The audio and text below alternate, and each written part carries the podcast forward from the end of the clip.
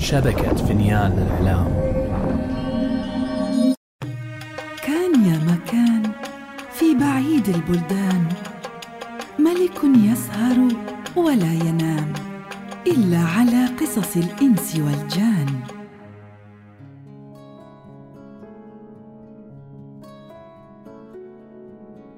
وبلغني أيها الملك السعيد أن المعتضد بالله خليفة المؤمنين كان عالي الهمة شريف النفس وكان له ببغداد ستمائة وزير.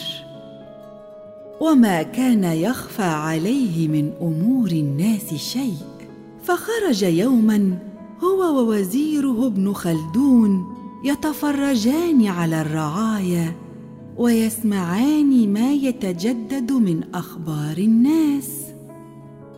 فحمي عليهما الحر والهجير وقد انتهيا إلى زقاق لطيف في شارع.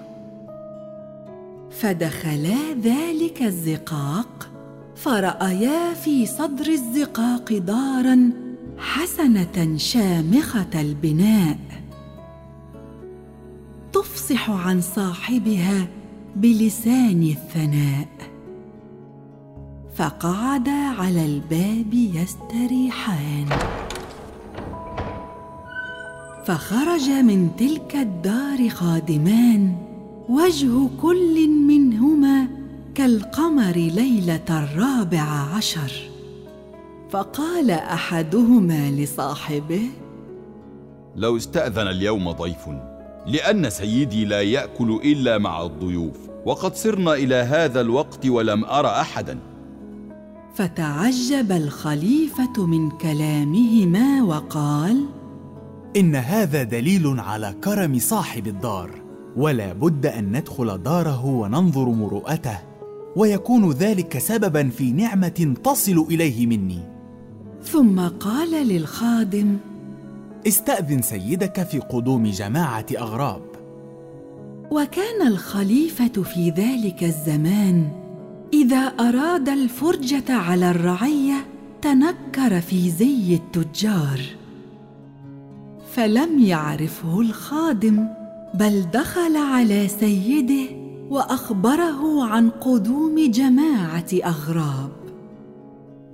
ففرح وقام وذهب إليهما بنفسه وإذا به جميل الوجه. حسن الصورة. وعليه قميص نيسابوري ورداء مذهب. وهو مضمخ بالطيب وفي يده خاتم من الياقوت. فلما رآهما قال أهلا وسهلا بالسادة المنعمين علينا غاية الإنعام بقدومهما.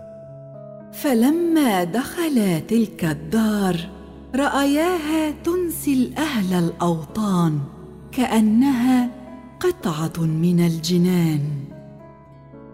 ومن داخلها بستان فيه من سائر الأشجار وهي تدهش الأبصار وأماكنها مفروشة بنفائس الفرش.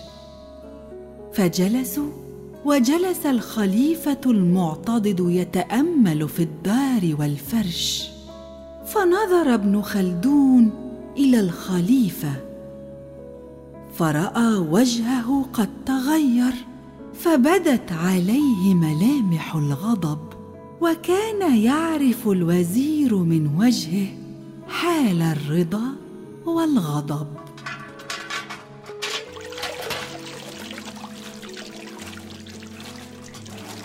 ثم جاءوا بطشت من الذهب فغسلوا أيديهم. ثم جاءوا بسفره من الحرير وعليها مائدة من الخيزران. فلما انكشفت الأغطية عن الاواني رأيا طعاما كزهر الربيع في عز الأوان. صنوان وغير صنوان. ثم قال صاحب الدار بسم الله يا سادتنا. والله إن الجوع قد أضناني فانعموا علي بالأكل من هذا الطعام كما هو أخلاق الكرام. وإذا بصاحب الدار يفسخ الدجاج ويضعه بين أيديهم ويضحك وينشد الأشعار ويورد الأخبار. ويتكلم بلطيف ما يليق بالمجلس. فأكلوا وشربوا ثم نقلوا إلى مجلس آخر. يدهش الناظرين تفوح منه الروائح الزكية. ثم قدم لهم سفرة فاكهة جنية وحلويات شهية. فزادت أفراحهم وزالت اتراحهم ولم يزل الخليفة في عبوس ولم يبتسم لما فيه فرح النفوس. مع أن عادته أنه يحب اللهو والطرب ودفع الهموم وهو غير حسود ولا ظلوم. ثم جاءوا بطبق الشراب ومجمع شمل الأحباب واحضروا الشراب المروق وبواطي الذهب والبخور والفضة. وضرب صاحب الدار على باب مقصورة بقضيب من الخيزران.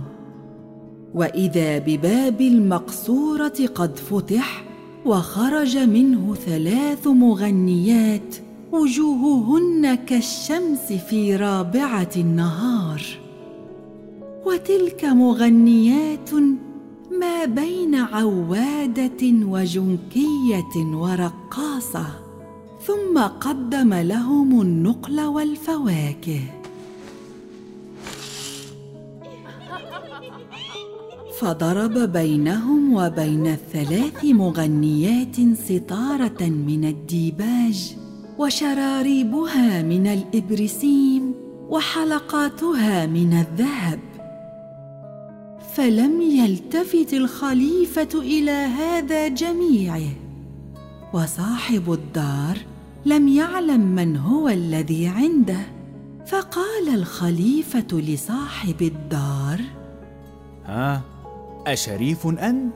لا يا سيدي إنما أنا رجل من أولاد التجار. أعرف بين الناس بأبي الحسن علي بن أحمد الخرساني. أتعرفني يا رجل؟ والله يا سيدي ليس لي معرفة بأحد من جنابكم الكريم.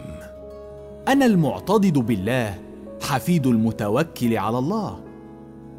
فقام الرجل وقبل الأرض بين يدي الخليفة وهو يرتعد من خوفه وقال يا أمير المؤمنين بحق أبائك الطاهرين إن كنت رأيت مني تقصيرا أو قلة أدب بحضرتك أن تعفو عني. أما ما صنعته معنا من الإكرام فلا مزيد عليه وأما ما أنكرته عليك هنا فإن صدقتني حديثه واستقر ذلك بعقلي نجوت مني. وإن لم تعرفني حقيقته أخذتك بحجة واضحة وعذبتك عذابا لم أعذب أحدا مثله. معاذ الله أن أحدث بالمحال. وما الذي أنكرته علي يا أمير المؤمنين؟ أنا من حين دخلت الدار وأنا أنظر إلى حسنها وأوانيها وفراشها وزينتها وحتى ثيابك. ولكن لماذا عليها اسم جد المتوكل على الله؟ نعم أعلم يا أمير المؤمنين أيدك الله أن الحق شعارك والصدق رداؤك ولا قدرة لأحد على أن يتكلم بغير الصدق في حضرتك. اجلس وحدثني إذن. اعلم يا أمير المؤمنين أيدك الله بنصره وحقك بلطائف أمره. أنه لم يكن ببغداد أحد يسر مني ولا من أبي. ولكن أخل لي ذهنك وسمعك وبصرك حتى أحدثك بسبب ما أنكرته علي. قل حديثك. أعلم يا أمير المؤمنين أنه كان أبي يسوق الصيارف والعطارين والبزازين. وكان له في كل سوق حانوت ووكيل وبضائع من سائر الأصناف. وكان له حجرة من داخل الدكان التي بسوق الصيارف لأجل الخلوة فيها وجعل الدكان لأجل البيع والشراء. وكان ماله يكثر عن العد ويزيد عن الحد ولم يكن له ولد غيري. وكان محبا لي وشفوقا علي فلما حضرته الوفاة دعاني وأوصاني بوالدته وبتقوى الله تعالى. ثم مات رحمه الله وأبقى أمير المؤمنين. فاشتغلت باللذات وأكلت وشربت. ثم اتخذت الأصحاب والأصدقاء وكانت أمي تنهاني عن ذلك وتلومني عليه. فلم أسمع كلامها حتى ذهب المال جميعه. وبعت العقار ولم يبق لي شيء غير الدار التي أنا فيها. وكانت دارا حسنة يا أمير المؤمنين. فقلت لأمي أريد أن أبيع الدار. فقالت يا ولدي إن بعتها تفتضح ولا تعرف مكانا تأوي إليه. يا أمي هي تساوي خمسة آلاف دينار. فأشتري من جملة ثمنها دارا بألف دينار. ثم اتجر بالباقي. أتبيعني هذه الدار بهذا المقدار؟ نعم. بعتك إياه. وأكمل أبو حسن قائلا للخليفة. فجاءت إلى طابق وفتحته وأخرجت منه اناء من الصيني فيه خمسة آلاف دينار. فخيل إلي أن الدار كلها ذهب فقالت لي يا ولدي لا تظن أن هذا المال مال أبيك. والله يا ولدي إنه من مال أبي وكنت ادخرته لوقت الحاجة إليه. فإني كنت في زمن أبيك غنية عن الاحتياج إلى هذا المال. فأخذت المال منها يا أمير المؤمنين. وعدت لما كنت عليه من المأكل والمشرب والصحبة حتى نفدت الخمسة آلاف دينار ولم أقبل من أمي كلاما ولا نصيحة. ثم قلت لها إن مرادي أن أبيع الدار. فقالت قد نهيتك عن بيعها لعلمي أنك محتاج إليها. فكيف تريد بيعها ثانيا؟ لا تطيلي علي الكلام. فلا بد من بيعها. بعني إياها بخمسة عشر ألف دينار. بشرط أن أتولى شؤونك بنفسي.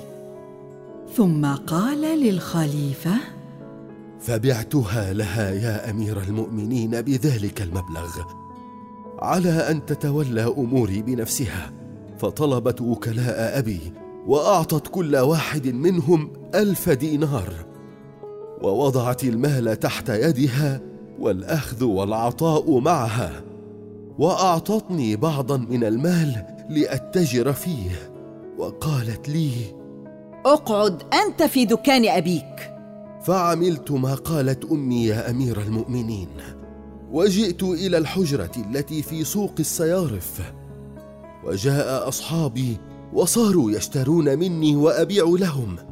وطاب لي الربح وكثر مالي.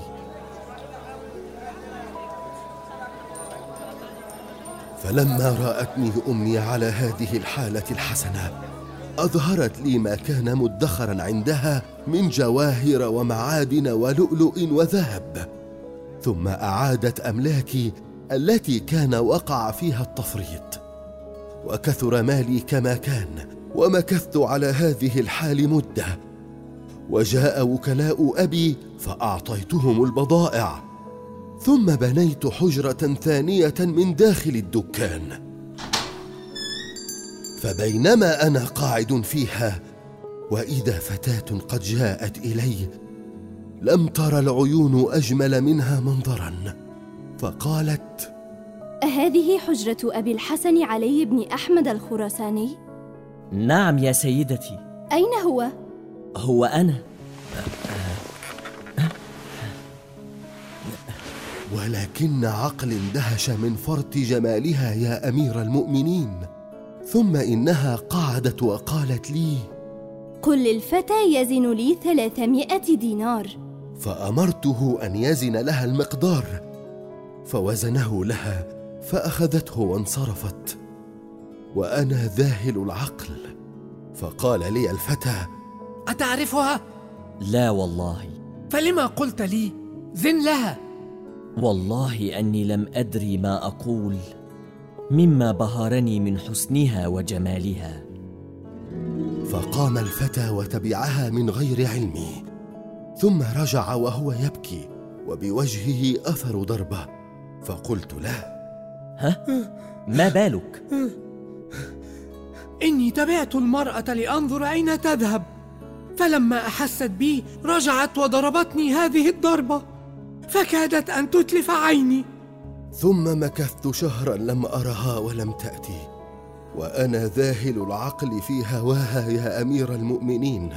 فلما كان آخر الشهر وإذا بها جاءت وسلمت علي فكدت أن أطير فرحا فسألتني عن خبري وقالت لعلك قلت في نفسك ما شأن هذه المحتالة. كيف أخذت مالي وانصرفت؟ والله والله يا سيدتي إن مالي وروحي ملك لك.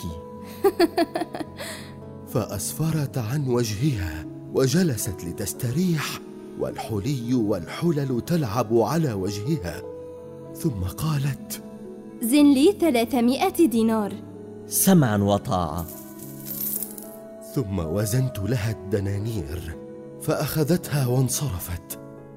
فقلت للفتى أن يتبعها مرة أخرى ففعل ذلك. وعندما عاد لي عاد وهو ذاهل.